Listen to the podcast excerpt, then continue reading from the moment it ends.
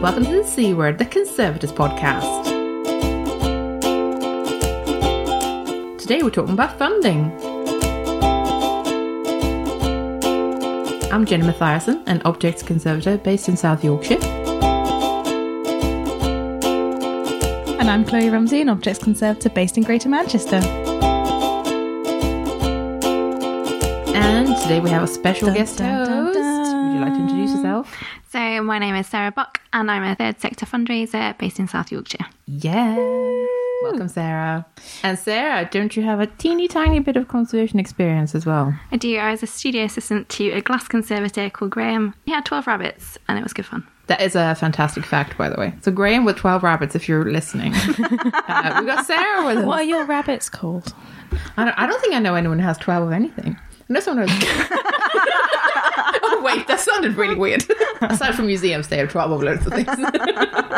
Shall we do news first? Does anyone have any news? One piece of funding related news is that the HLF has published its initial consultation results. So the HLF has produced a kind of draft strategic funding framework that people have been able to consult on. So people and organisations were uh, given the chance to uh, feedback to them what they thought about them, and Icon has responded on behalf of conservators in the UK. And basically, you can go and read all of that now if you want to, like both what their thoughts are, like Icon's thoughts, and what the HLF has kind of made out of what everyone told them. So um, uh, we'll pop a link to that in the show notes. That's the news. So today I thought we would talk a little bit about funding in all its glorious ways. It's a pretty broad topic and it's a bit like museum general.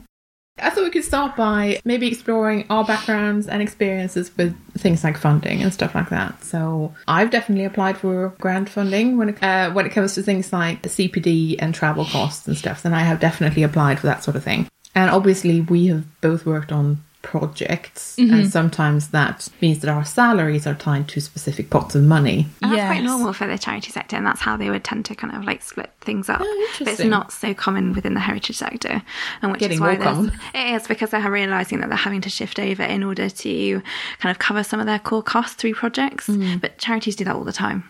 Uh, yeah, so I think this is very new for us because people have had. Oh, no, I'm probably being harsh to say that people have had cozy jobs where you know they haven't had to worry so much, and now it's like become post-apocalyptic and everyone has to worry about everything. Uh, that's probably a little bit harsh. Well, I suppose the grass is always greener, but if museums are ha- being forced to operate slightly more like charities, then there's that's a definite shift, isn't it? Oh, very It's a huge like cultural shift. Yeah, Um, I mean, uh, so that ties into things that we've talked about before, like job security, which is a really hard thing when you're project based and you know that your contract is going to end, and it might be extended only if someone finds some other money back down of a so like back down on the sofa, Yeah.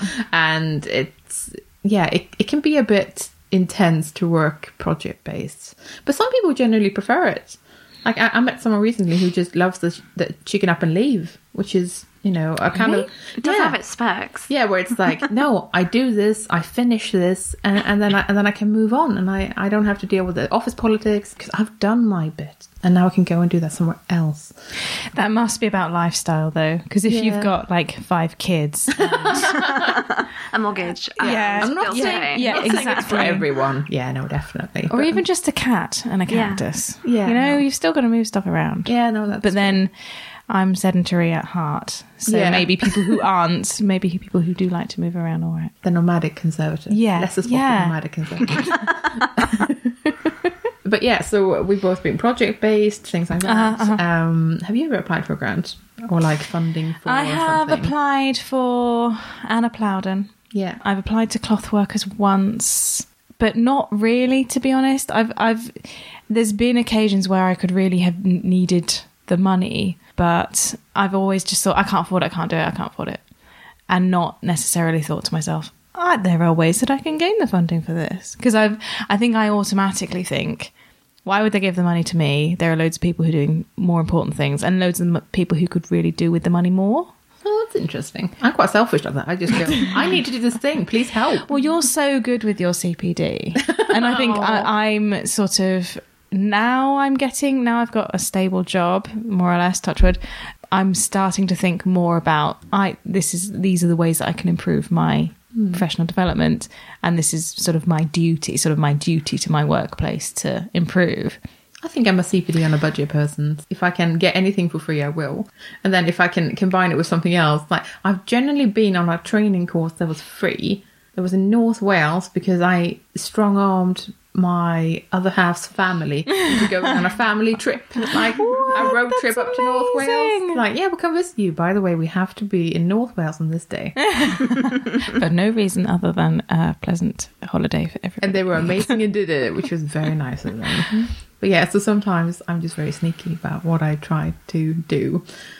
But I have to be because I have I have no money and my employers have no money. So like how how would this work? How else would it happen? Yeah. Yeah. But even when before you were when you were more of the emerging conservator unemployed status, you would always get the funding to go places. You would find out what was free and available. I would try, To yeah. You'd be really really good. Whereas I was more kind of self-indulgently mopey of I can't afford it. I'll improve myself when I've got a Were you an emo uh, ACP?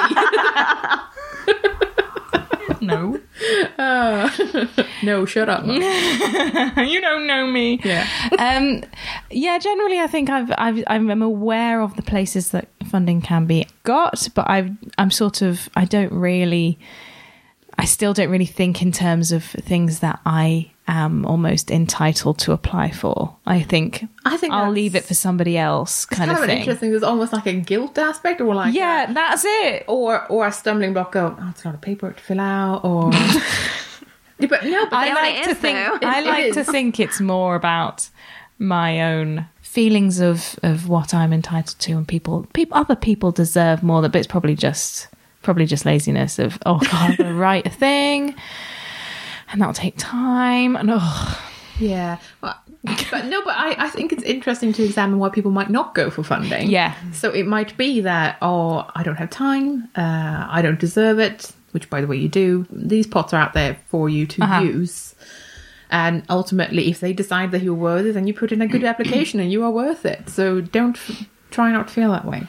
Um, but yeah, it can be a huge stumbling block, and I, I assume that the same would be true in the kind of heritage sector at large, where it might be difficult for an institution to go for funding because it's a lot of work, or maybe they don't understand the process, or maybe it seems a bit scary. I think it's a combination of lots of different things. I think where in the charity sector we don't have the same kind of benefits of going for statutory funding, whereas heritage museums are able to go for that and that is able to cover their core costs in a way that charities just aren't able to do. Um, so some of them just seem to be really good at getting HLF funding, getting ACE funding in, um, which kind of provides them with kind of huge chunks of money that cover some of their core costs, but then allows them to trial and test and do lots of really interesting thing and help progress them as an organization. But I think when it comes to thinking about trusts, grants, and foundations in a really different way, so say, for example, if you had charitable status, that means that you could. It really opens up the doors to kind of the funding that is available, and it's actually about thinking fun, thinking about funding in a very very different way. And it's looking at, I would say perhaps in themes and looking at impact. So, for example, if you were wanting to, I don't know, do some amazing exhibitions that were to do with little people, for example, but with your museum hat on, you might think, oh yeah, HLF or ACE, that might be great. But actually, what you can start looking at is trusts and foundations that look at supporting projects for young people or children or that focus on education that focus on kind of access to different resources and it means that you can kind of open up your open up the doors to kind of other kinds of funding that charities already access very heavily um, yeah, that's That's something I find really interesting because though I don't really think about getting funding for myself, where I work at the moment, I'm more, I'm getting more and more interested in the idea of um, applying for funding as an institution and, and what would be required um, to get things done, basically. And what I'm interested in is so you have a job to do, you need money for it. So, for example, we want our stores to be acceptable and we need money to do that in order to apply for the funding, we need to say we're doing lots of other things. So let's have a storage project that also, you know, is good for outreach and education and stuff. So that's not a healthy way to think about it because it's obviously like I just want the stores to be okay, please. Oh God, now I've got to. And so for a tr- like for a trust grant foundation funder, that would just scream like desperation. Yeah. Um, Yeah. So it's Well, actually kind of like turning it on its head and saying, look, this is the benefit to the community, to those people, to the heritage of this. To, you know. Well, that's exactly it. Most people are, most institutions are desperate for Mm. money because there isn't any. So you've got to be quite creative, haven't you? To be think, really creative. Okay, so what what can I what how do I make this storage improvement plan benefit the community or benefit certain parts of the community Mm. particularly? Which I, I find interesting. It is really interesting, but it's a new kind of concept for me. Yeah, and it's just there's huge creativity there as well. So it means that you can kind of create really interesting projects that no one has ever kind of done before, and you can go to kind of a trust funder and be like, oh, by the way, I've just come up with this, and they're like, oh wow, we've never worked with someone like this before, and then they're kind of like kind of hooked in.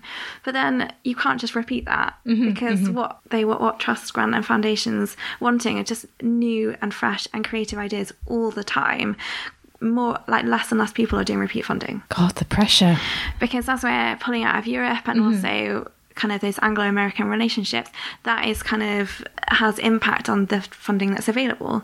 So what kind of particular charities are doing, they're kind of like grabbing as much trust grant and foundation money as possible. And actually there's just even more people going for that because there's less available outside the country. Mm. So it's not particularly an area of growth. so what you're saying is there's only a finite amount of money and we're just scrabbling for it, everyone. Yes, pretty much. And it's going to get even worse and worse. So you've got kind of museums, you've got the heritage sector now kind of shifting the way that they're thinking and like and ways of doing things and also tapping into that resource. So it means that there's just kind of less funding available.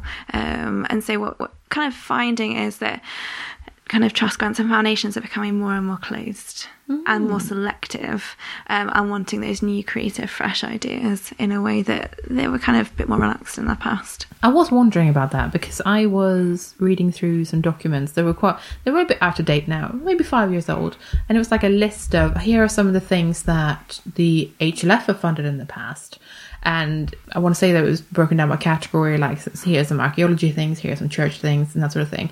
And I thought, I don't think we see these sorts of projects funded today because they're not innovative enough or they're, they're pretty like, oh, we just need to do this to keep going. And whilst that's great, and obviously these people are super happy that they got that funding, that sort of thing is not necessarily helpful to look at today because that's not an example of what would pass today. No, definitely. So they're asking for you to be even more innovative, even more creative, to really demonstrate impact.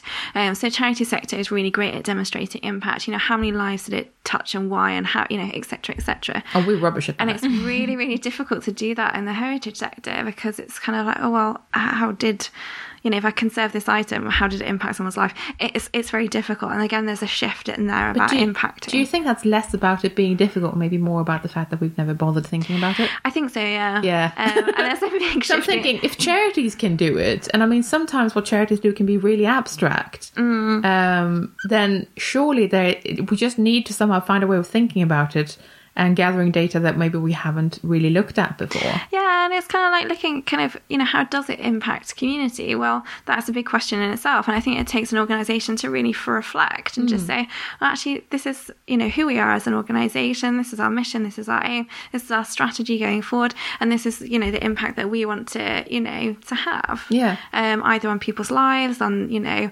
landscape or environment or et cetera, et cetera. And to actually kind of demonstrate that kind of impact um, and do it quite methodically and strategically. Yeah, but e- even going into a meeting and someone saying, "Well, well, how many lives do you change?" I mean, I don't think anyone could say. it's like, how, how would you even go about doing that? Jesus, I mean, we can tell you what visitor numbers we get, but Because in the charity sector, if like people who give you money, they want to know that kind of stuff. They want Yeah. to know exactly where their money is going and what hmm. it's being used for. So a lot of charities have a breakdown of, yeah, and say if you gave a pound, that X, Y, and Z would go to admin, fundraising, campaigning, Yeah. and the rest is going on, you know, and split And- which countries it's going to, or you know, which themes it's going to. And they want to be able to see that and that be able to be demonstrated. so we have like educating people as well, because a lot of people are kind of like, oh. I, I, I want my money to get directly impact people. Yeah. Well, you can't impact people if you don't have teams behind the work that are delivering the, you know, the work Yeah. to impact people. And that admin, and actually, it's taking a lot of educating, you Yeah. know. Nothing happens. There's a whole argument. Well, actually, we can kind of run this charity for free, and you're just kind of like, well, actually, no, because in order to help those people out there that bit more, you really ought to pay your staff. Yeah. uh, it really bugs and, me when th- people and that's kind of the same in museums where Yeah. it's a case of well, some of this has to go to actually paying our staff ah, or like. Yeah, and Pay it's staff. about kind of communicating that. Hmm. Right, so I we've already started talking about museum sector funding. I just thought it was interesting that public funding, like funding from the government and local government, has gone down by over fifty percent in the last few years. Say what? So that's Doesn't that's surprise me. that's a lot of. That's a I'm genuinely decrease. surprised by that. I'm not. Have I been really, really naive? Oh bless you. Uh, Yeah. it's been going on for the last 10 years. Oh, great. But then I guess it depends on what kind of environment that you work in as well. Mm-hmm. Because depending on what sort of conservative you are, you may or may not actually see these things happen. Because, like, if you work on a local authority level or your clients are local authorities, you're going to see that a lot. If you work in a private institution or someone that's like super rich and well established, then you're going to see it a lot less because it mm. doesn't impact your daily life as much. It doesn't impact your working life. So it will depend on what level you're at as a, you know, where you work as a museum professional, that sort of thing, whether you see these cuts or mm-hmm. not. But they are happening and they are massive. So I graduated in my first degree in 2010, hmm. my second one in 2011, and my third one in 2013. Do you collect degrees, Ben? Sorry, sorry, that sounds really annoying. But essentially, what I'm saying is, in heritage and museums, I've only known this. I, as far as I'm Yeah, aware, there's in my yeah. own personal understanding of it, as someone who's only just stopped considering myself as an emerging professional, this is what it's like. it's it's not like yeah, there was this glory day before. I'm sure there was. It was much much There- easier, and you, we there's a certain hear all of those stories about people who lost. You know, 2009, everyone lost their jobs. We hear this, but I don't think in my kind of subconscious, I don't. I just can't comprehend that it's ever been different. Well, mm. yeah, I suppose there is that, which is like, it's like the millennial thing. isn't it? Of like, Hasn't it always been shit? Where's my avocado? Everything's on fire anyway. No, no, that's true. For us, th- this has always been the train wreck that is life. But it is interesting, for example, to like go into a workplace where you're like, oh well, that's a very small team, and they're like, yeah, but it used to be like a curator for every type of collection. Yeah, and it's yeah. like. Oh yeah, that's a lot of knowledge lost when you think about it. Like, Yeah. yeah. So we had a natural history curator and a fine art one, and then we had an archaeology one. And it's like, well, what do you have now? well, someone who does everything. Do they know and they're not even called curator; they're called Yeah. like project something something, and Yeah, they do like- all of the other things as well. yeah it it is a different landscape and sometimes you can appreciate that when you look at things historically where it's like Mm-hmm. oh well how come we don't know anything about our natural history collection well it's because we don't have anyone with any natural history background anymore that might be a problem But then, like 30, 40 years ago, my job wouldn't have existed. And some people don't see it as a profession. yeah no that's true that's that True. as well. Yeah. So I remember I was signing a lease for my flat when I used to live down south, and uh, he was like, "Oh, so what do you do?" And I was like, "Oh, I'm a charity fundraiser." Oh, so you work for? So you're a volunteer? No, no, no. I'm, I'm paid to be a charity fundraiser. Mm-hmm. And he was just didn't know what to say because he didn't think that it was an actual job. yeah I remember applying to when I was first looking at jobs in the museum sector. It is it development officer is the is the one that is also called is a, no, It has ooh, the elements. Of, it has Yeah, elements yeah. of fundraising to Yeah, it. yeah. But it's not quite a fundraising role. So it's not quite okay. So I I think It can be, those ones. but- I think I can get my head around the the term mm. fundraiser because that's raise funds. But Yeah. the development officer is such a kind of a roundabout way of saying this is part of how we get the funding for the mm. museum that I had to learn how what that job was and go okay mm. so that's that's obviously not a job I can go go for myself but they exist those those I didn't even conceive that that would be a yeah yeah that would be a and- and necessary that's job, and of course it is. yeah because I, I was looking up like job roles in museums recently because it's to inspire me for a piece of artwork and I noticed that development officer wasn't really on there, even though now it's a Really? fundamental Yeah, thing in it's a museums. massive thing. But it's so new comparatively that it's just, yeah, it's it just It's not on the radar. No, it's not at all. So it hasn't made it made it onto these like career websites and stuff like that. It just hasn't made it on. Are we still cagey about how we get money? Do you think? Are we still? Do we still oh, have extremely. that that sort of British embarrassment of Oh, we're doing much. fine, Oh, we're doing fine, but Oh, you're yeah. in minus monies. We're doing fine, we're doing fine. Is No, that, is that a definitely. Because we're terrible at asking for money or talking about money, and it is very much part of our culture. Yeah. But actually, we're a great fundraising nation. Um, so you look at other countries in Europe who are great campaigners, but they wouldn't fundraise necessarily in the same way, um, and they, their charities don't operate in the same way. I think like museums, heritage organisations, they're kind of like, oh yeah, statutory funding. Okay, great. HLF, ACE. Okay. Um, and actually, they're not really looking at what other ways of and ways of fundraising that there are out there and what they can kind of tap into. I kind of feel like it might be it like almost like a those are like the sanitized ways where it's like this is what we know and they have mm. heritage or art in the name.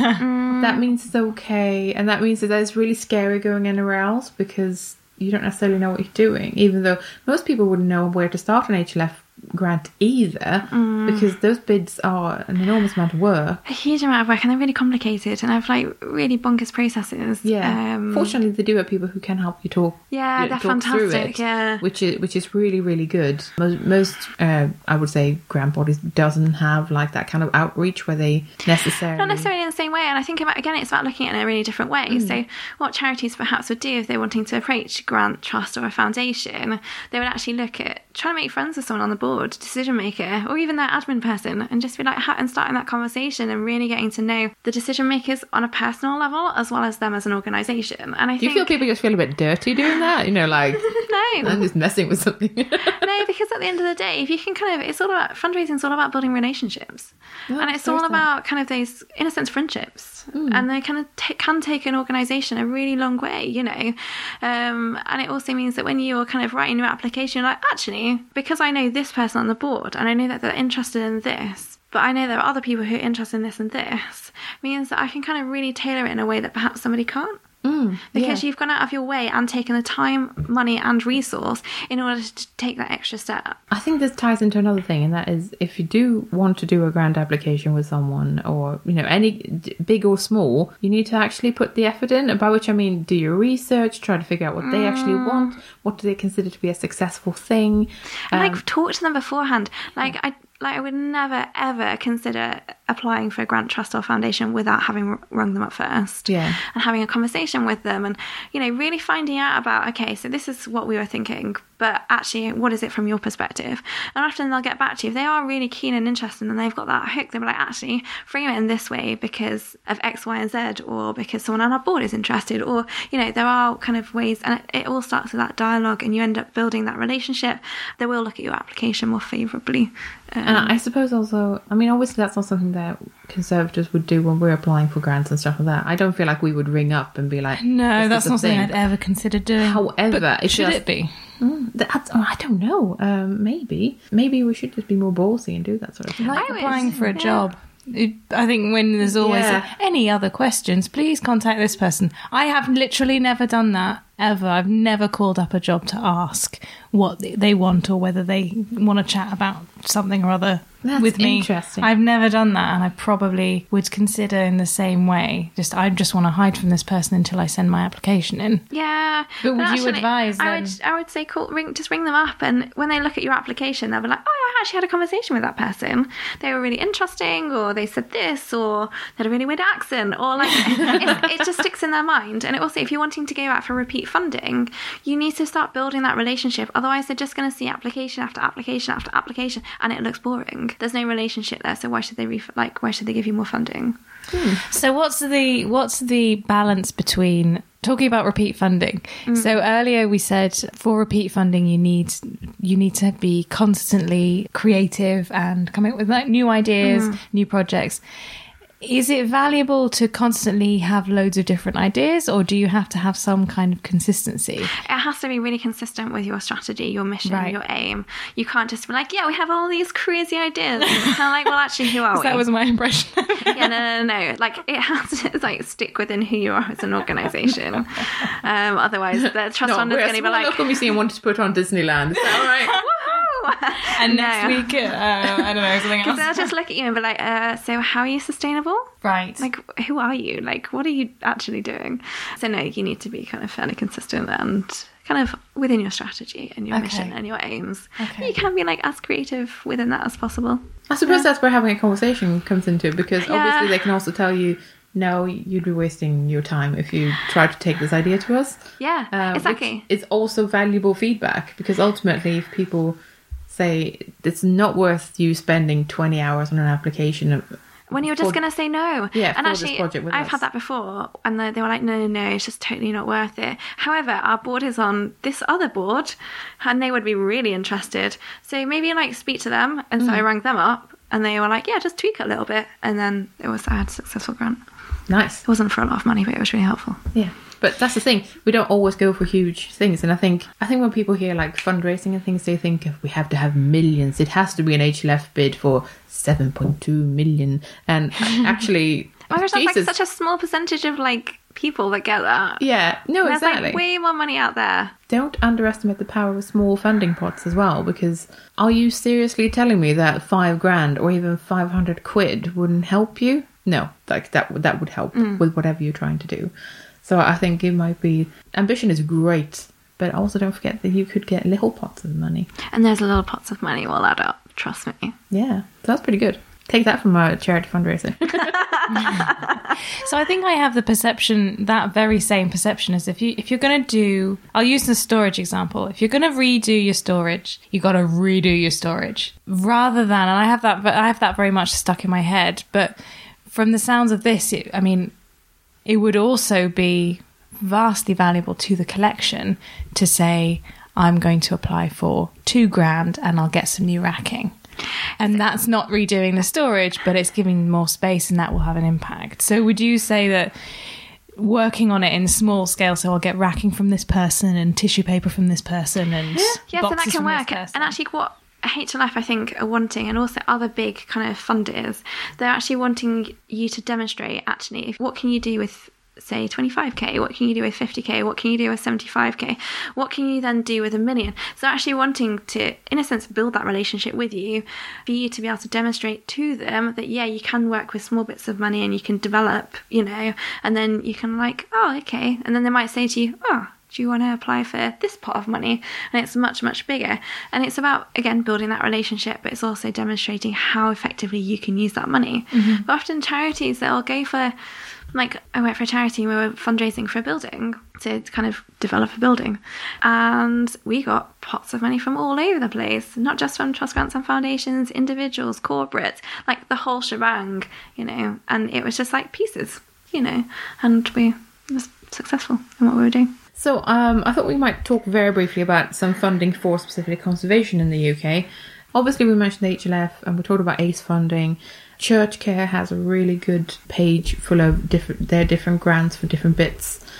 And then there's the Heritage Funding uh, Directory, which is oh it's so useful yes very useful, but the search functionality is oh my gosh it's terrible Uh, so it's like it's a great resource, but prepare to spend some time on that website because it's the search engine is not great. No, and also it, it might sting you on where they fund. So be careful with like regards to regions because some of them are like, yeah, we are only funding like projects in Essex.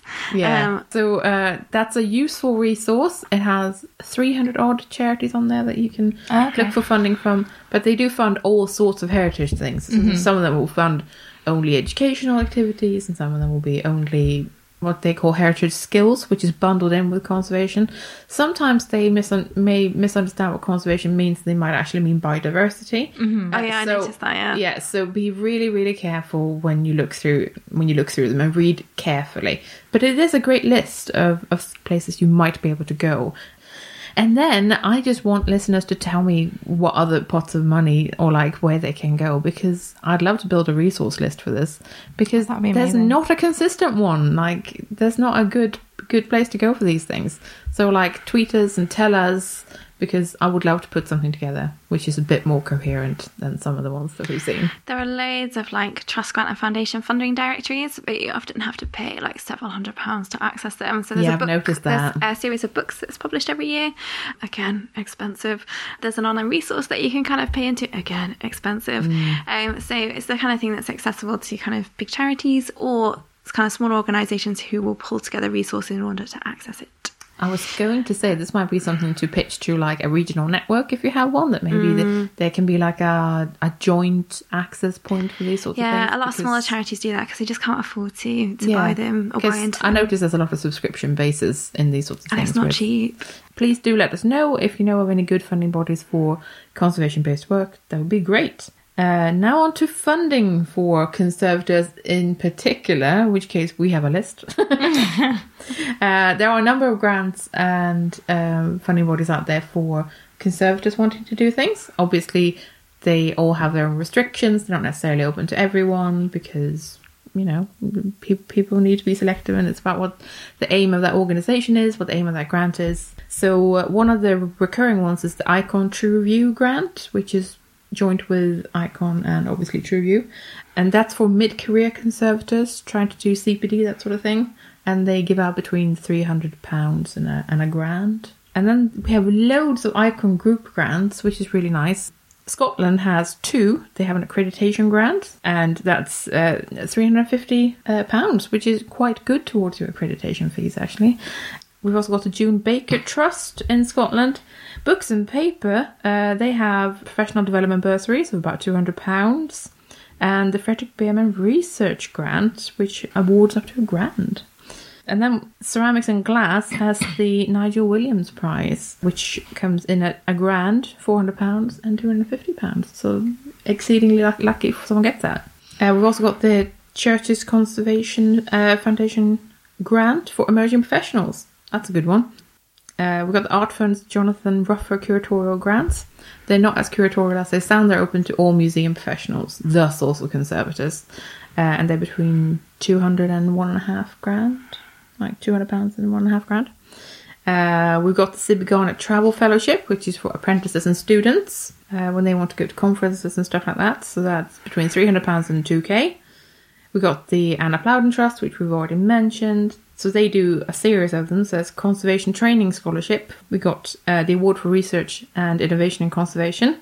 And we've got their CPD grants, which are done in conjunction with the Clothworkers Foundation. And does, uh, if anyone knows any more that are available in the UK, then do let us know. And also feel free to let us know what's available abroad because I'd love to know, you know, what's available to you American conservators or a Canadian conservator. Basically, I'd just love to hear about what kind of pots of money that you've got that will benefit you and that people should know about. I was going to ask if anyone has any pet peeves for when you're looking for or applying for funding. Because my pet peeve is not making clear what you need to do. and that is way more common than you think. Oh, yeah. Which is why you ring them up and you have that conversation. No, yes, no, I do get that, uh, and, and and I get that as well. Although sometimes I do wish that maybe people who give out grants could spend a little bit of time thinking about how you're talking to people, or it might just be, could you have someone outside of your immediate circle of friends read what you're putting on the website? Oh, because it's re- sometimes it's just. This literally doesn't make any sense. I have no idea. What is this? What? What am I doing? So sometimes I've made up forms for things because forms didn't exist. And sometimes it's been really unclear what you do with references if you need any. And sometimes it's just been a case of I literally don't quite know how to submit this because you forgot to say that bit. And obviously, as someone who's setting this up, you already know all these bits. So it's really hard to think of saying them because they're so self evident to uh, you as someone who's setting up, like maybe a charity or a, or, or a grant or something. So, pro tip: just have someone read through it. maybe maybe use to test it just a little bit. That's probably my pet peeve. But yes, I should just ring people up and be like, "Yo, what am I supposed to do?" But then sometimes if they're small. Like, it's actually really hard to get hold of them because like Yeah. they don't actually like say when you're looking at like family foundations for example Mm.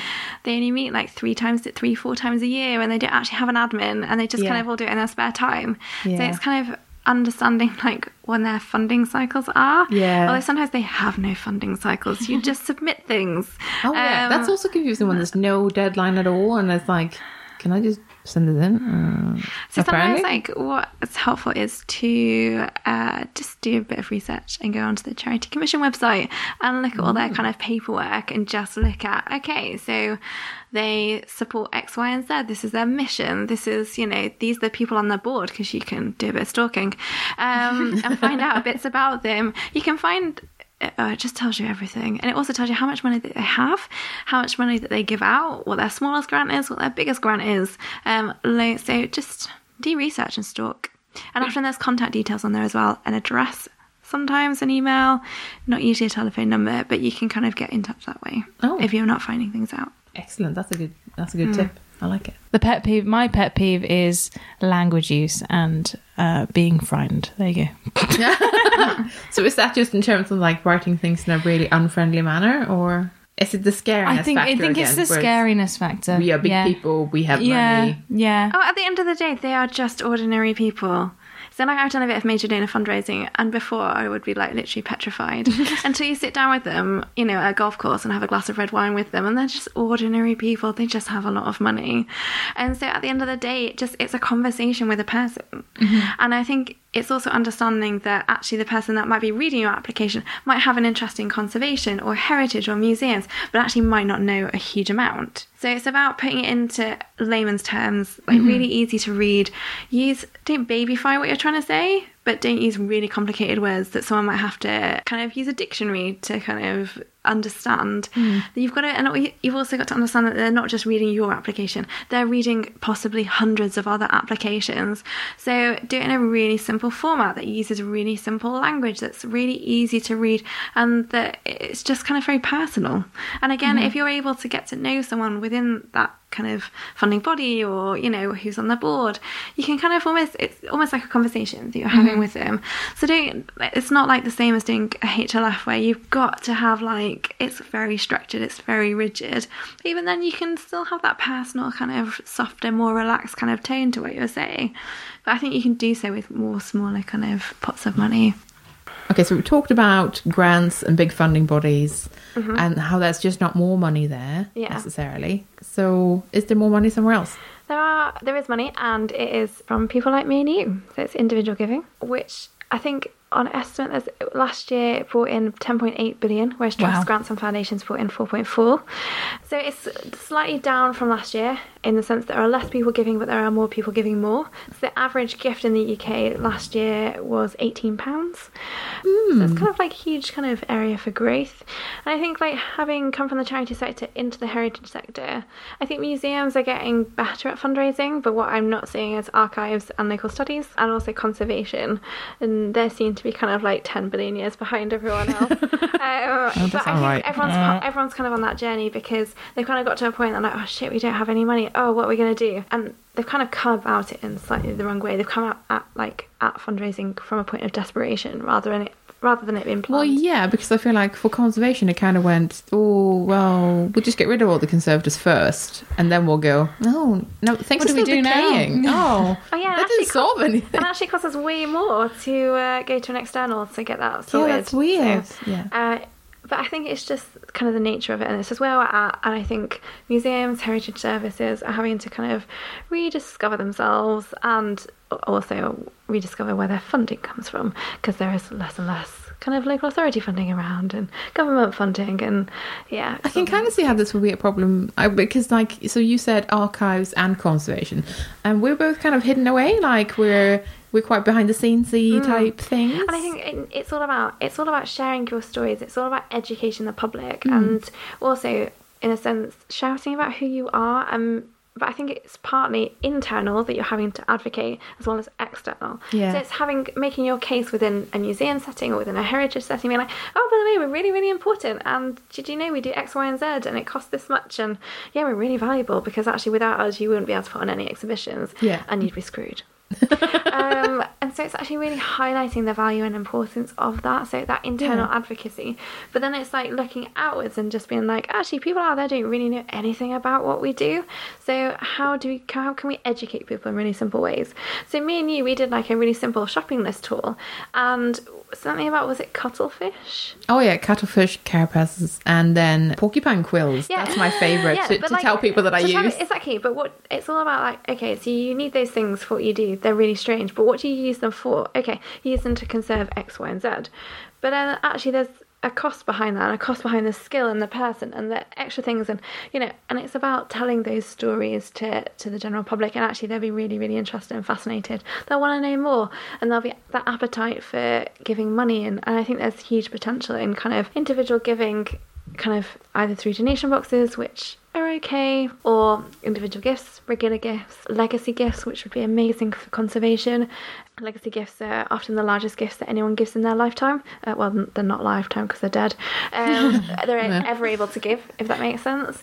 Um, Actually, a lot of our like funding pots come out of exactly Yeah. that. So actually, that's or that should already be really familiar. funding Yeah. is really kind of particularly for kind of training or Yeah. for you know conferences Ah, yes. um, and like lectures and Yeah. those kind of things and making them available and free to develop people's skills and learning so there, yeah there's huge potential there Uh, but it's being able to tap into that quite strategically as an organization Yeah.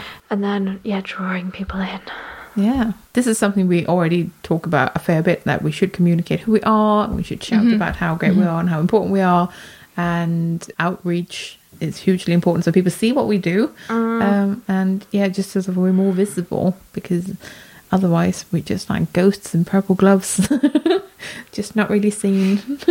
Advocacy and conservation. yeah, Yeah. exactly. I'm a conservator Oh, bears. No. No. oh, dolphins. No, no, no, not that either. yeah I get to say oh I'm a fundraiser and people walk away because they're immediately scared that I'm going to ask them for money and I'm like no no no ah. I'm actually a human being and I'm really nice Oh, yeah. I had I will ask you for money later What are people after? What do you need to? What do you need to do? What do you need What- to what, just say in you're gonna general? do? Yeah. What, what do we? What are we doing here? Right, so no. what- What are people after? What do? What do? Pe- what do funding bodies require? what 'Cause each is uh-huh. each is really really different. I think Yeah. like you were touching on research earlier, Jenny, mm. and I think that research is really really key. And I think yeah, you might have a project in mind and be like, oh, I need to fund, and you might find someone who kind of aligns with those values and those aims and those targets. But actually, you might just have to position yourself slightly differently in order to frame it in a way that kind of the the grant making body is kind of after, if that makes sense.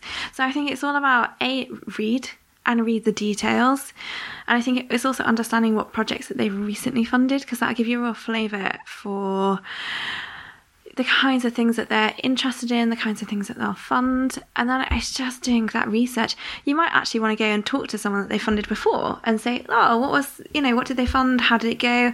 You know, can you give tell me a bit about the project that you kind of, or the piece of work, or the you know the training that you went on, you know, etc."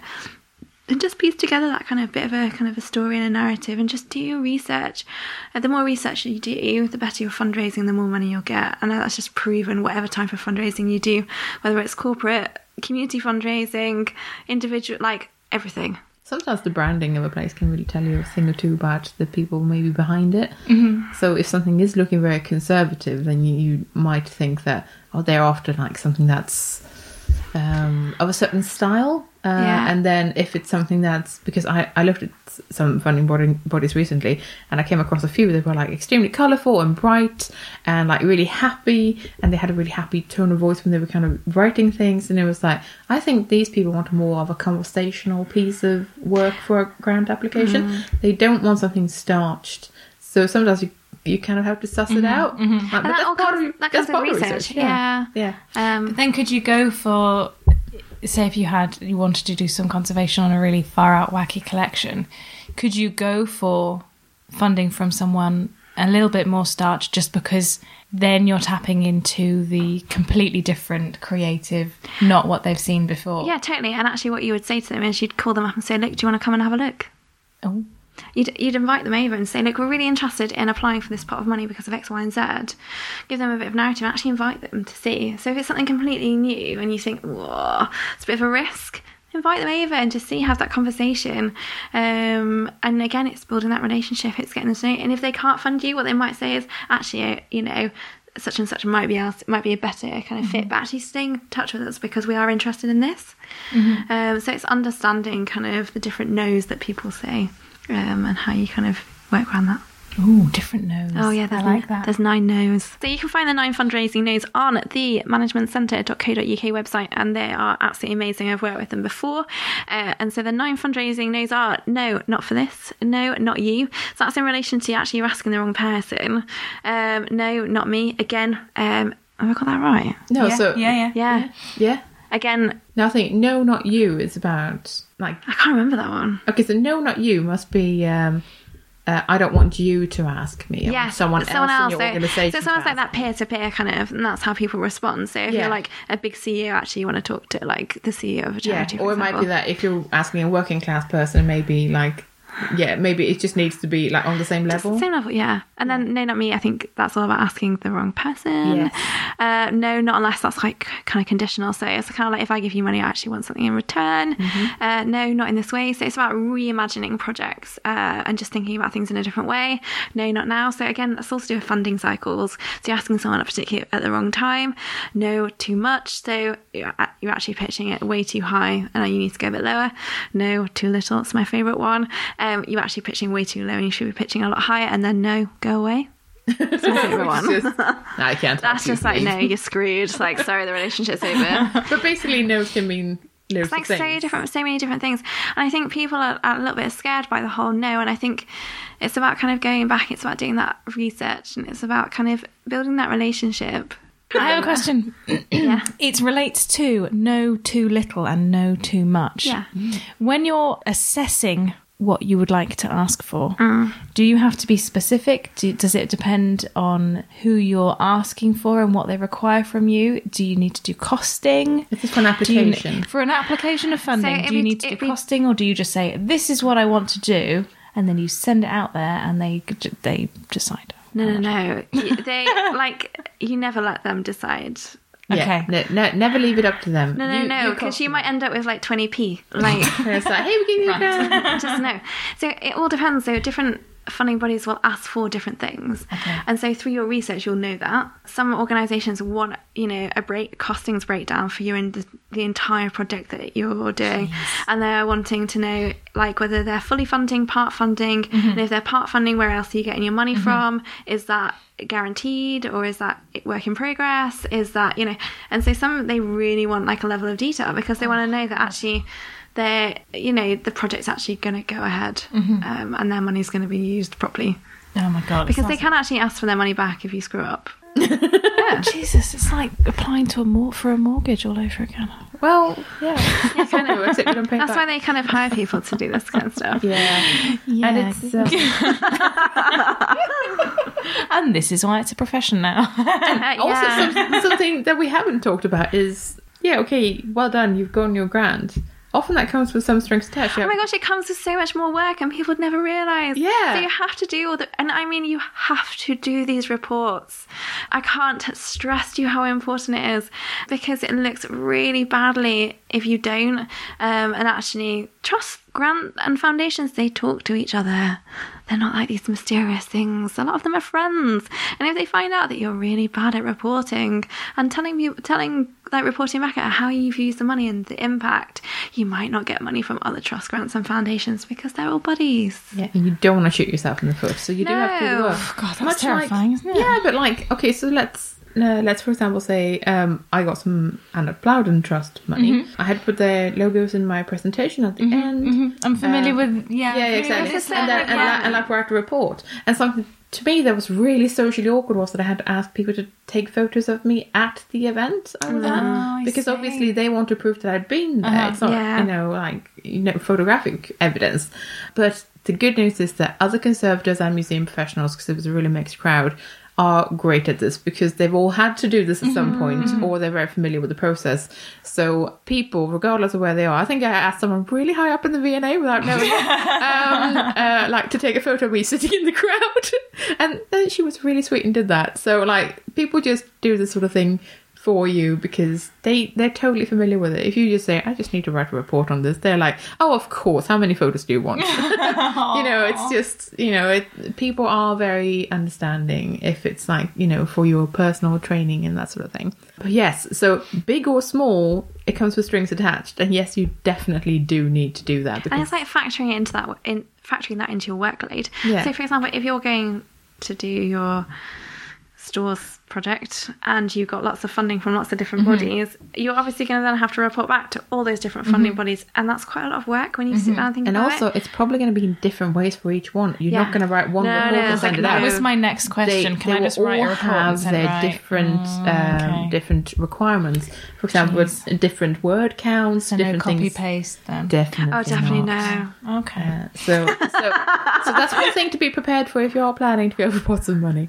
But I mean, for some some of these things, it's easier than others because, uh, for example, how it works with Anna Plowden is that you don't get the money until you've been until you've submitted the report. That's when you get the money. So you're going to Oh, be I out of pocket up until that point. So you're just punishing yourself. You're not going to get the money that, that you've been awarded if you don't send them the proof. But for obviously big capital projects and museums, that's not the case.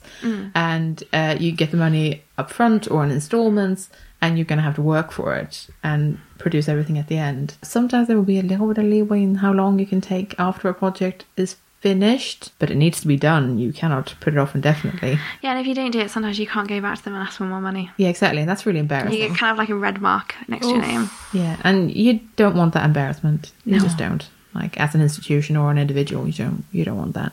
So write your reports, people. Yes, definitely. Mm.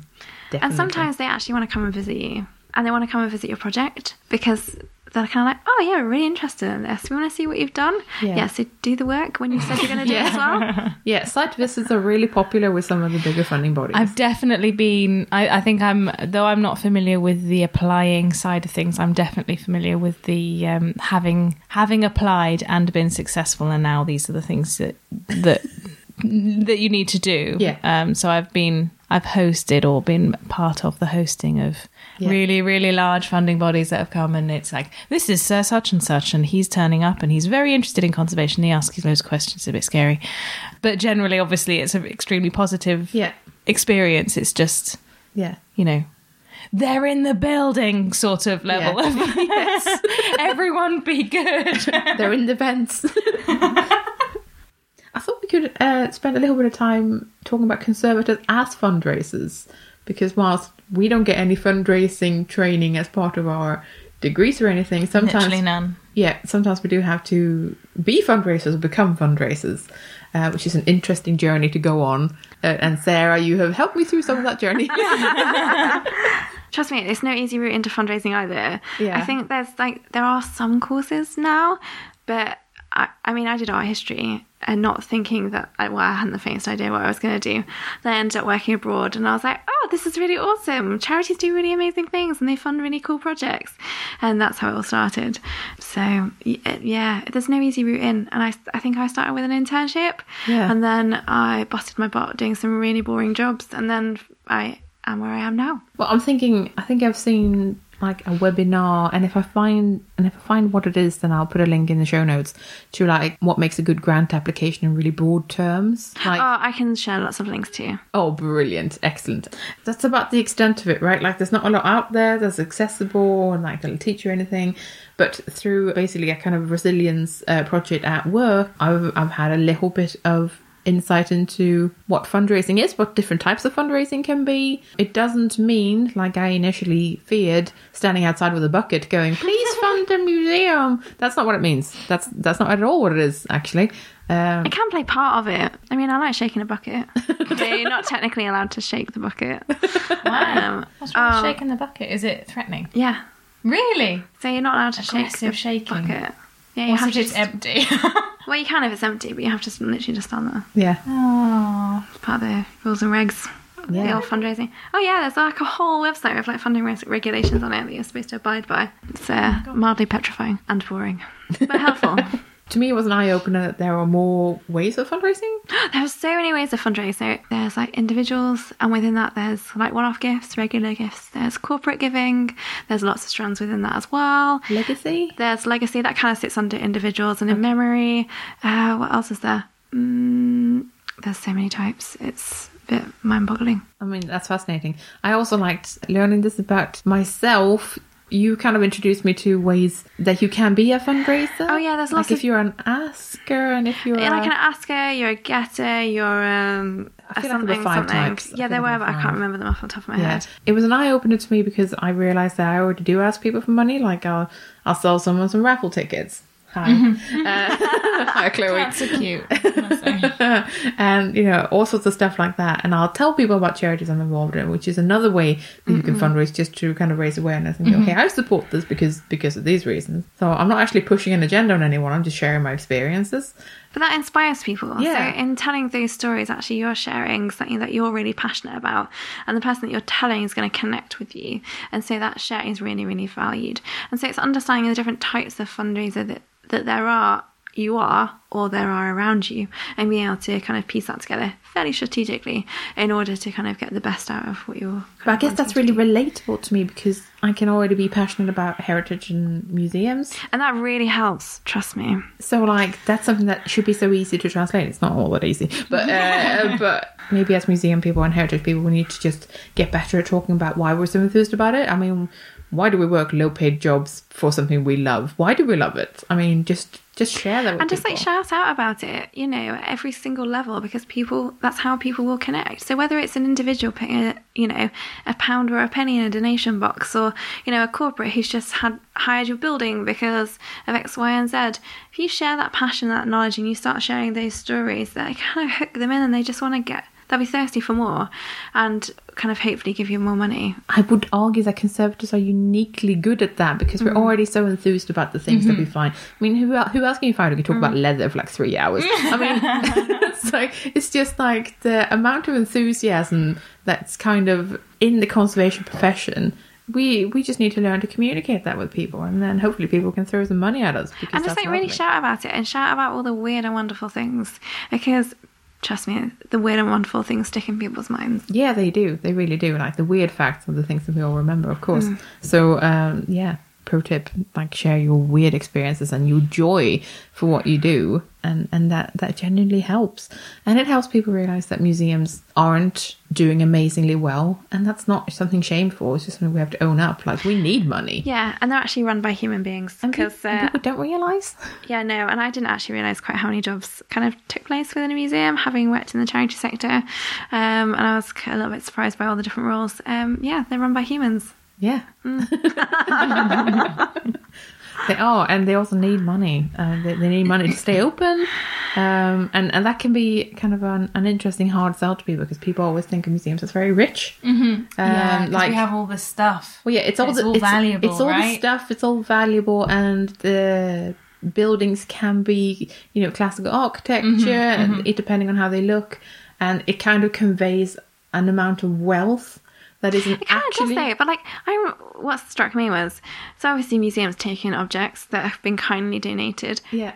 how do people think that they're going to be looked after Oh, they don't. So I don't think that, but that's the whole thing. It's kind of like, Yeah. well, actually, are we telling people, you know, by the way, it costs X, Y, and Z to care for this object, Mm-hmm. and it's going to be in our care for the next 50, 100, 150 years, bearing in mind we've been open for like the last 150 years. Hmm. This is how much it costs, actually. And why aren't you communicating that when someone hands over an object to you, and that's part of that consideration? Yeah. um, and saying that actually you're donating this, but would you actually consider consider giving a financial gift as well? Because we're not only care, you know, we've not just taken this in so that your item is there, you know, and cared for and blah blah blah in memory of X, Y, and Z, but actually it's there for so many other people to enjoy or, or to learn from, or you know. Or do, it does require conservation work. Yeah. Why aren't we actually saying that to people? Oh, by the way, it costs us this much. Yeah, it's Because good actually, I think some people would give money off the back of that. Yeah, and I suppose if you don't ask, then it's always Yeah, a no. You're just not going to get. Yeah. So So I heard of a um, a really interesting idea that I hadn't considered before, um, and that's and, and I adopt an object. ah yes. I lots of people are love that. this. It's Yeah. actually I really love great. that. Oh yeah. So I've seen it. I've heard of the concept in a lot of different uh, places, but the last time I saw it was Norfolk Museum Service. Right. Um, something I find interesting is that I feel like Adopt a Book came first. I could be wrong about that, but the British Library has an Adopt a Book scheme, which is now spread to other places as well. Uh, archives and libraries heard that. Yeah. now have Adopt a Book um, projects. So the British Library is extremely clear that this supports the conservation of the book. Like this is what your money is for. What I've noticed that Norfolk Museum Service is doing, and I'm not saying this is bad or worse or any way, is they don't connect it to conservation at all. It's more of a gimmick. It's more about what you get mm. out of it. You, Okay. you get to meet your object. You get like a nice key ring or mm. something, and it, it's it's very it's like it's very much what the person gets out of it. It's not this is to preserve the object, mm. this is so we can look after things for longer. So they they're very different approaches. There is, and there's a reason for that. It's because people are wanting to get more and more out of the money that they give. Yeah. Uh, it's not. Ab- I'll be saying it's not about what they, you know, they're not giving. They'll give money because they want to help. Yes, that's true. But actually, a lot of people, they're, we're becoming quite transactional in the way that we fundraise. So we naturally want to get something out of the fundraising, out of the money that we give. Sorry, and so that's where kind of museums are coming up with these products because because was it Norfolk Museums? Yeah. Yeah. So you actually have to pay to go to their museums. Yeah. Um, they're not free to enter. So that's why they're having to kind of create these gimmicks. Because if you're having to pay, why would I give you a donation? yeah, no, Although true. Mm. actually, quite a lot of people would give you a donation if you asked in the right way, or if you, you know. So that, that's why they're kind of No, that's a good point because I hadn't really considered that British Library is free to visit, isn't it? Yeah. Yeah. So And actually, it's a way of getting unrestricted funds that you can actually use for anything and not simply for conservation. Yeah. And it's more beneficial to an organisation to have a vast pot of unrestricted funds that you can then dip into for conservation. It's not just restricted to conservation mm. because it could be that your conservation pot gets really, really full and actually you need to spend some time painting your walls or doing your mm-hmm. toilets up, but you can't because it's all stuck in a conservation Mm-hmm. pot. yeah. And you have to kind of respect the fact that people have given it to you for conservation, mm. um, which makes it quite complicated to work around. So you could conserve your toilet, but I don't know how well that would go down. yeah, If you wanted yeah. to do it, you're like, yeah, no, I see it. Obviously, the the hoarding conservator in me goes, no, but I, I want my own pot of money. That'd be nice. but I also get that I'm part of a larger organisation that might have very different mm. needs. And frankly, if we don't have toilets, we have no visitors. In which case, you just have is- no money full stop. Which So is- how do you cost? How do you cost for adopt an object then? Because I suppose for um, institutions that also con- conservation studios and labs that also work as get external contracts and, and fundraise in that way so conserving people's things for money that is usually done on an hourly cost rate basis. And then if you advertise to people would you like to adopt this object for conservation? then if you do because it's your own collection do you cost at the same amount and then if you don't because most people wouldn't be able to afford the amount that a proper lot of conservation would cost then you're tying yourself into loads of work that is actually less than what you could achieve otherwise but then you are also getting your own collection conserved I'll be very naughty here and say that it's not about that at all. It's entirely about what your audience is. So, Uh-huh. Uh, who is it that you think is going to adopt your object? Is it rich people? If you're in London, that might be the case. Uh, if you're not in London, it- you might be looking at people who don't have an awful lot of disposable Mm-hmm, income. If you're somewhere in the north, it might be people who have very little disposable income Mm-hmm. at all. Norfolk priced some of their objects at 25 quid, for which you get a lot of gimmicky things okay um, and like special access Yeah. to your object, and then you can sit down with it and be But it's also, alone with your it also could be that actually they're not doing it for conservation at all. That's just the hmm. story that Right. they're telling, Yeah. and actually they're using it as a hook to get you onto their database to then go back to them and say, actually, do you want to give us another gift? Actually, do you want to become a regular giver? Actually, do you want to leave us a legacy? It's all part of Right, that kind of, okay. and that's much. It's that that'll be part of their wider fundraising strategy as an organisation. Ah. yeah, so it- Um, it might be that it's unconnected, but I think what you do is you would never think of this is how much it costs to conserve it because that's a different Right. kind of thing. Hmm. That's not really adopt an object. That's more of a.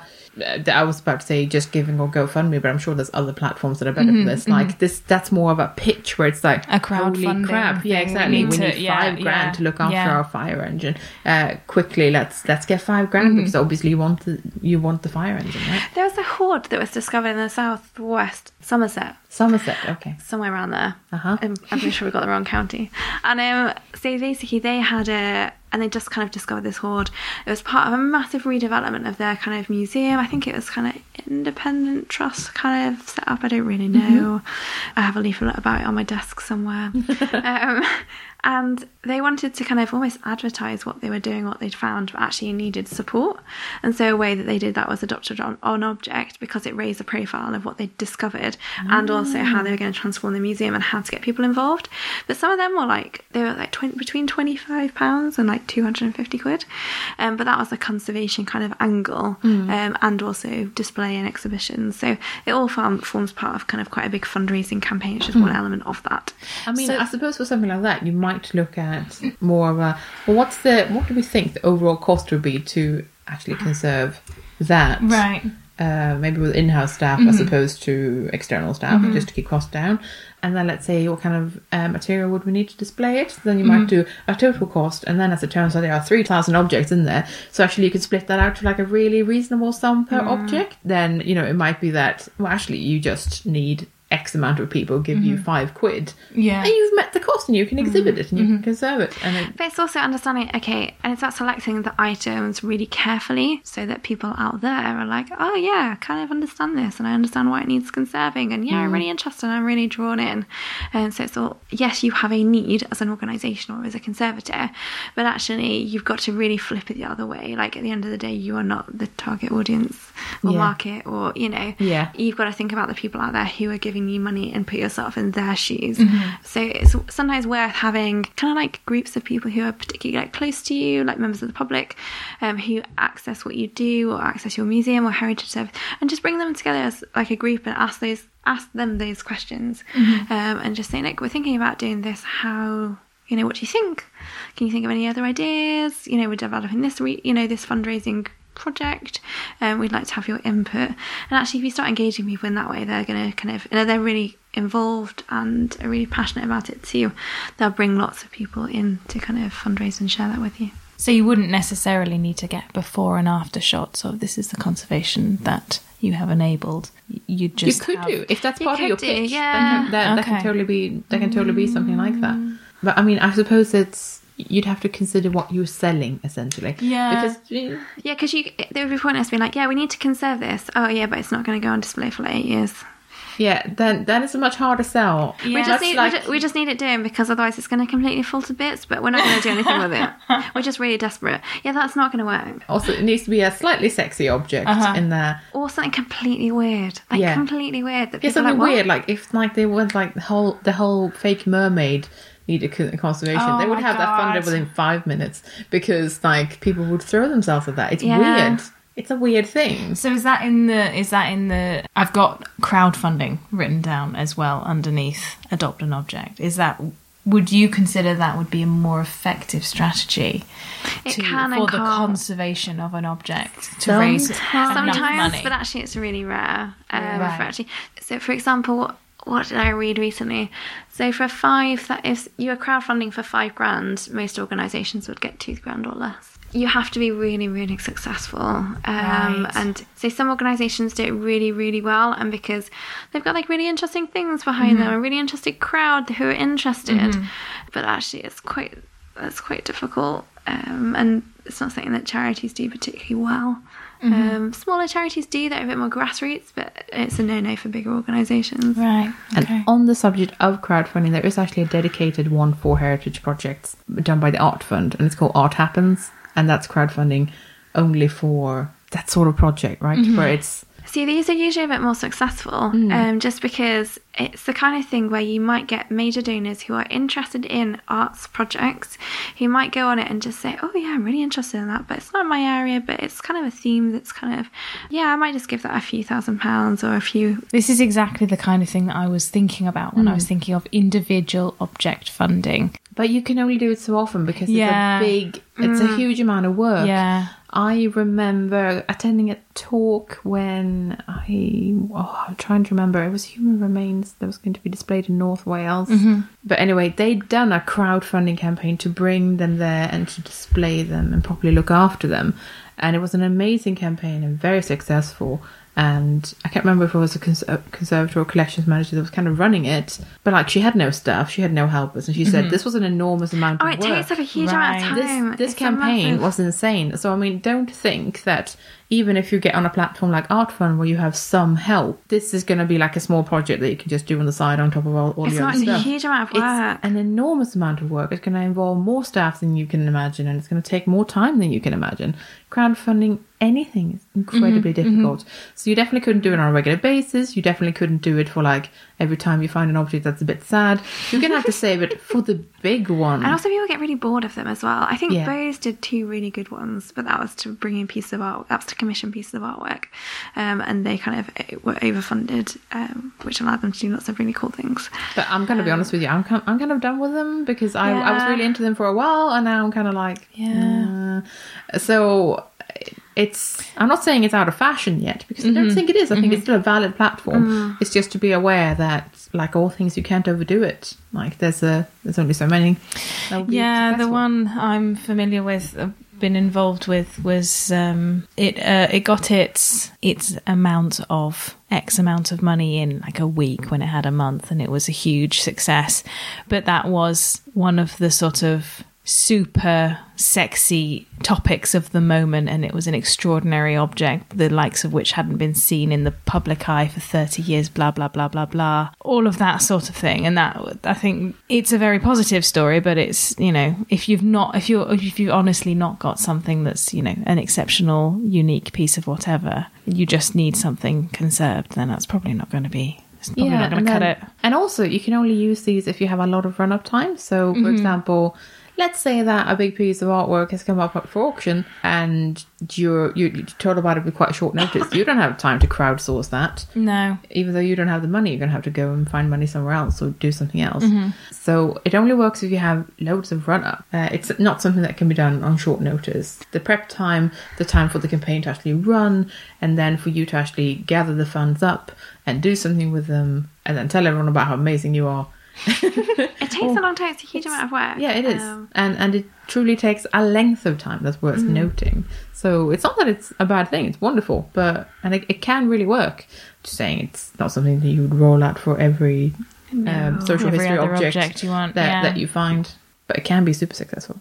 Obviously, I'm thinking of things like the Sunbathers, big conservation work is a piece of piece of work as well. But that was crowdfunded.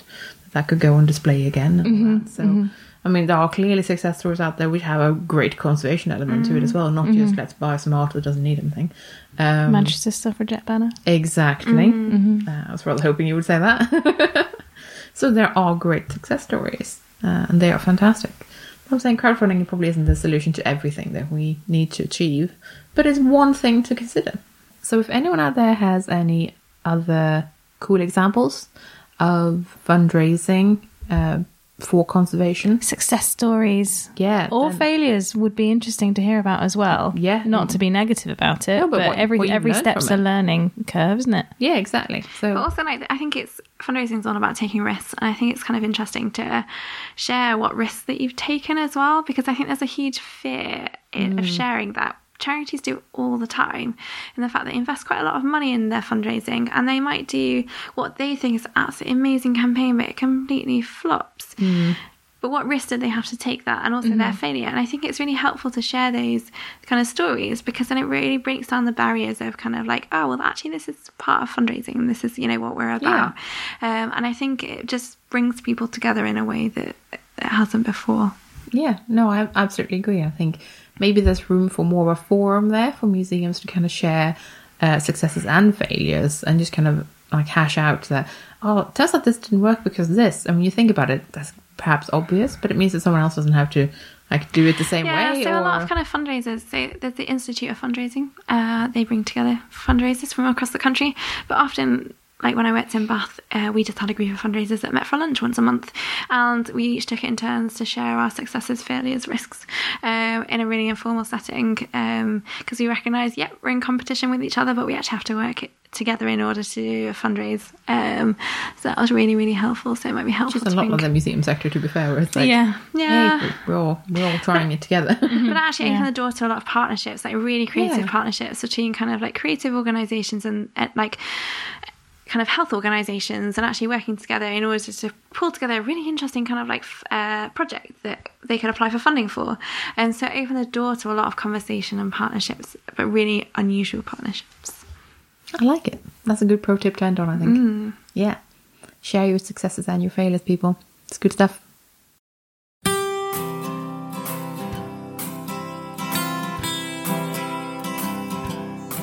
Dear Jane, are the accreditation specialisms too narrow for those of us working in a non private institution where our roles are changing?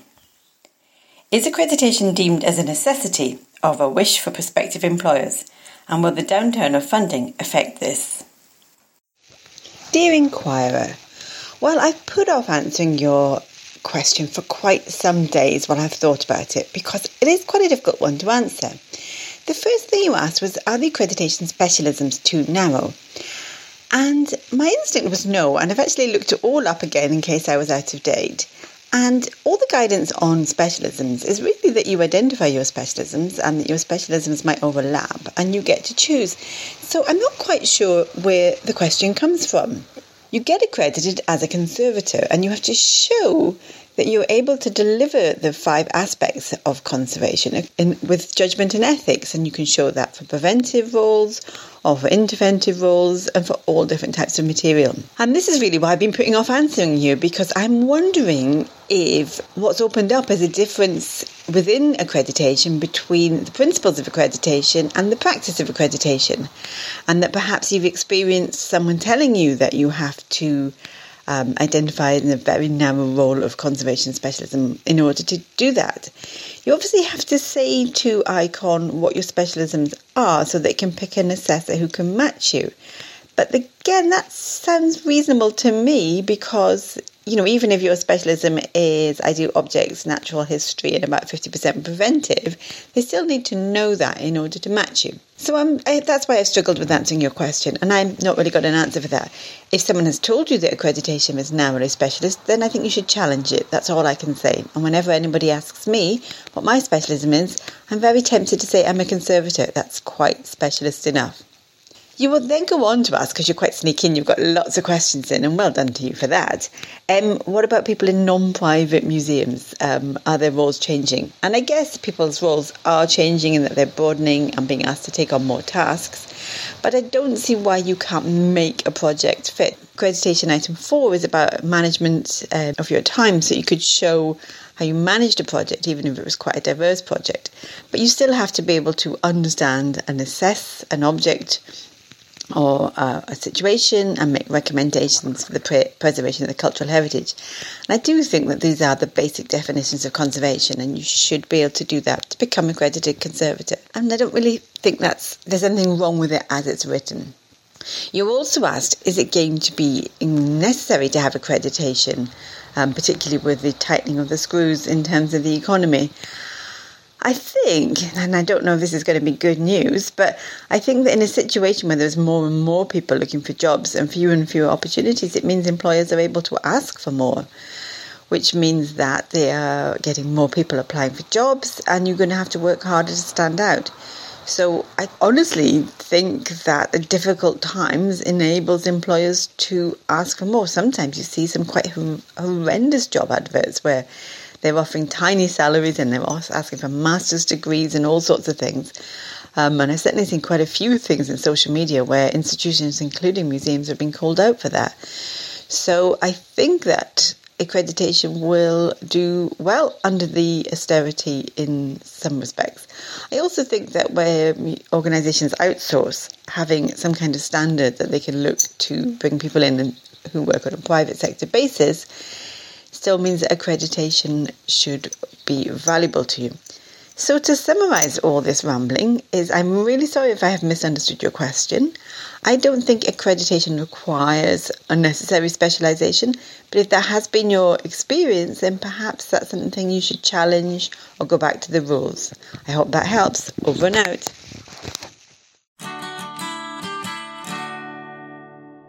So trying to think of how to put this. This is, I think we can frame this as a follow up to our political collections episode. Okay. Uh, making a stand. And this is in relation to an event I was at at the time of recording two days ago. So it's still fresh in my mind.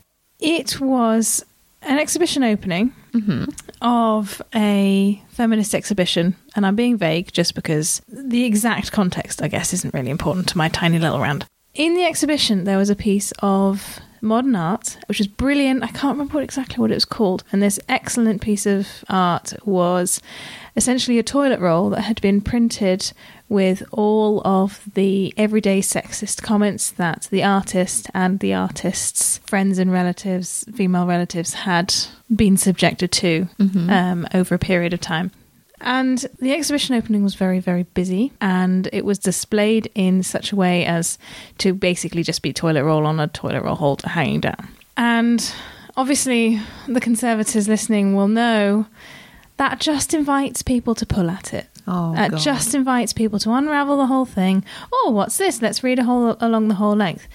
And if that's the purpose of the artwork, that's fine. And in this instance, the artist was moving it and kind of piling it on the floor a little bit and having a look at it like that, taking photos, posing next to it. Everyone was really interested and tactile with it, which, you know, if the artist is physically present and they can tell you that it's okay, you know it's okay. The bit that I was confused about was almost as soon as the exhibition opened, an edition arrived on the floor next to the artwork. And this edition was um, a sanitary towel that had been sort of crumped up, crumpled up to appear to have been used. Now, I don't know when it arrived, and I don't know why, and I don't know whether it was basically is this an addition to the artwork? Is it a protest? Was it an accident? And that put me in a um, vast dilemma of do I do I tidy it away or would I be damaging the artwork? Is this the museum has not been informed of this edition being added, so we can't make allowances for it. If it's a protest, then in a in a protesting museum, then that sh- that's that's exactly you know great. But are more going to arrive? Are they going to get Oh, stuck man. to objects that are on open display? What's what's going on? And I talked to the I talked to the um. It was just a it was a it was just a bit of a, a strange situation. I Yeah. talked to the collections officer, and he was he was like, "Am I allowed to take? Um, should I remove it as a man? Should I remove it?" And I was like, "Well, probably not. But if we don't know, then you know you if people inquire about it." Yeah. and you don't know what it is, who put it there, why it's there, when it arrived, Oh, then you can't answer. You can't say, it's not litter, this is part of these reasons, and it is put there by this group, and um, here's a leaflet, you know? You can't, like, you can't respond as a as an authority institution or you know a houser of the artwork. You can't respond to people's questions about the artwork as an educating figure if you don't know about it That's hard. modern art keeps confronting me with so many questions that I don't think I ever considered that I would be confronted with as a conservator. Like, even just the removal of something that you're not sure is part of the artwork could be damaging the artwork. I just don't, I just, yeah. Welcome to contemporary art. Welcome to contemporary art. So, I, obviously, if if this is you know a feminist exhibition, what a brilliant addition! What a brilliant way! What a brilliant thing to ha- to be able to invite your viewers to add their own protest. That's fantastic. But if we don't know, then we can't either invite or protect it. Oh, yeah. And we also can't answer people if they were to go, "Oh my god, it's so disgusting! There's new sanitary towels." Because my gut in- instinct when you told the story was uh, I'd, I'd ask the artist and be like, "What what would you like to do?" Because it's Yeah. ultimately their Yeah. artwork. Yeah. But yeah, it's it's a protest museum, and then there's a protest in the museum. Oh. Yeah, ah. because that's that's really Yeah. valuable in the the whole you know the the tax the public taxed sanitary products Yeah. is a huge deal.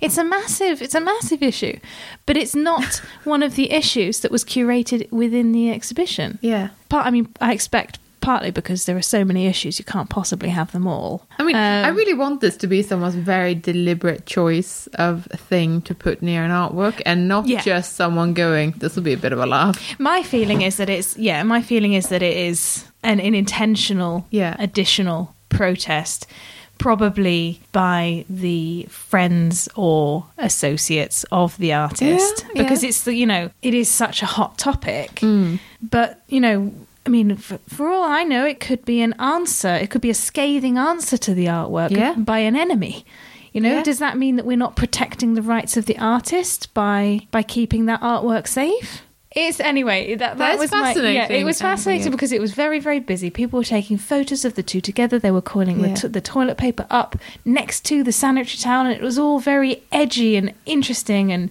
vibrantly political but Well, how lovely to have that amount of reaction because I feel like exactly because I feel like uh, that's a fantastic response to art. I feel like in a lot of art galleries you might just get people being a bit aloof. stroking their chins Yes. yeah Yeah. and that is it's brilliant and you know that's obviously very valuable but we need to be we as museums it can't be as free form as and experimental and as open platform as all that because we have to f- be able to follow some protocol because we are I love this answerable because it's all about object ethics. history. Isn't that part of the object? Because it's- it's added something to it. exactly was it arted It's by not original, but yeah was it added by the artist oh man, that's kind of modern art constantly requires mm, a greater understanding of Yeah. conservation ethics than I think I can hold in my brain at any one time. and there is no right answer, and it never stops questioning us. I mean, also, what's the deterioration like on a pan on a on a sanitary towel? Well, yeah, because they're not really meant to last. That's kind of the whole thing. They're disposable. So, Yeah, but then has anyone Plastics, has any- right? has anyone? Oddy tested a panty liner? can we do that? We can totally do that. Do the brands make a difference? Oh, this can be a whole thing Are now. they soaking la- like there's there must be Can someone Oddy test scientifically some panty liners, please? As the oddest thing I've ever heard myself say. I think well this is this is possibly a precursor to If you um, buy me a some- particular if you buy me some on- panty liners, I will Oddy test them for you. done. Sweet. I've I've got facilities. And here comes our episode on modern art, which is inevitable. It's coming at us It will eventually. When we've got time in our super busy schedule. Yeah, yeah, it's true. Um, other things that we're going to talk about in comments, questions, and corrections. Uh, that's a little song now. We've had some comments on the uh, last Dear Jane question, which was about how you handle a mansplainer. I think the discussions have been around whether or not you would you would ever take it to HR, basically. And I think the consensus has been that HR is a minefield. It's really about using your influencing powers rather than making a formal approach because that will actually create a conflict that you might never recover from. And someone else was saying that uh, they've found peer pressure to be the most effective way of dealing with this sort of thing. Raise a disputed issue in a professional forum or a staff meeting and watch while others make the point for you. Minute it and add it to your policy if possible. And I thought that that was quite quite a clever way. Um, and yeah, I would agree. Taking things to HR might just be a way of just being told, "Oh, you'll be fine," or like at the same time, whilst making it official, also being slightly patronized because HR might not necessarily have the delicate skills that you might expect an HR team to have. um, sometimes it is, a bit more of a bull in a china shop affair. So maybe leave HR out of it for as long as possible and just try to use your influencing powers. Get some practice in with influencing. Next, we've got got a lovely message from the Danish professional body. As you know, we did an episode on professional bodies earlier this season, and uh, this email ended up being kind of falling falling out of our inboxes somehow. It, it wasn't. no. I think they were having some server issues, like with their email Oh, servers. So we actually never received it, Oh, but they did. But they did write it up. So they've sent it again. Thank you to uh, Pia and Camilla for sending this to us. And yeah, I just thought we'll have a really, really quick chat about what the Yeah. Danish branch of the Nordic Conservators Association uh, are doing. So, what benefits do you provide your members? Uh, it was again newsletter twice a year, network meetings, a digital newsletter, a Facebook group, conferences, seminars, and a peer-reviewed newsletter along with the other Nordic sections. As a full member, you pay 53 euros a year, An associate member is 47 euros a year, and institutional membership is 74 euros. Uh, there is also a slightly reduced fee for students on a master level. As organizational skills go, uh, networking amongst conservators, close collaboration with universities, making the profession visible in society, and affecting politicians were the main things. So here's another professional body that really prioritizes lobbying, which I thought was really interesting. So here's one. Here's another one where conservators are trying to actually be a part of policy making on a political level, which I thought was really Brilliant. heartening to hear. Yeah, really good we asked how do you see yourselves in the discipline and they said we see uh, we see ourselves as a society that stands up for the profession and work to become an active and visible part of the cultural heritage society at large which i thought was really nice like the bit about being visible and being seen as a profession Advocacy. yeah exactly Brill. really really nice Relevant to what we've just been speaking yeah, about as actually. well.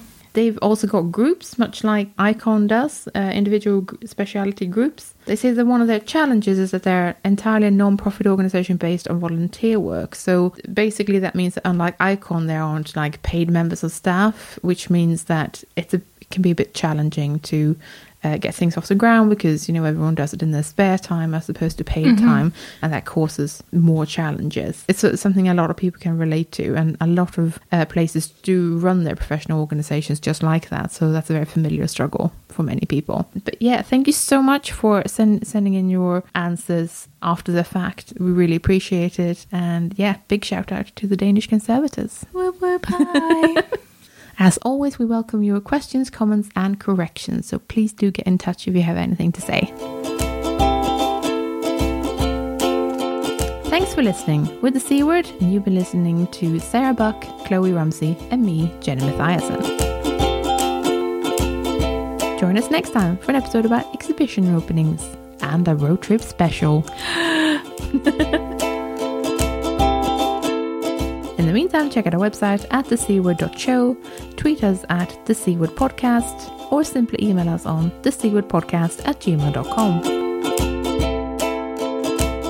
Intro and outro music is Spring by Music, used under Creative Commons Attribution License. Additional music and sound effects by Callum Robertson. This has been a Wooden Dice production.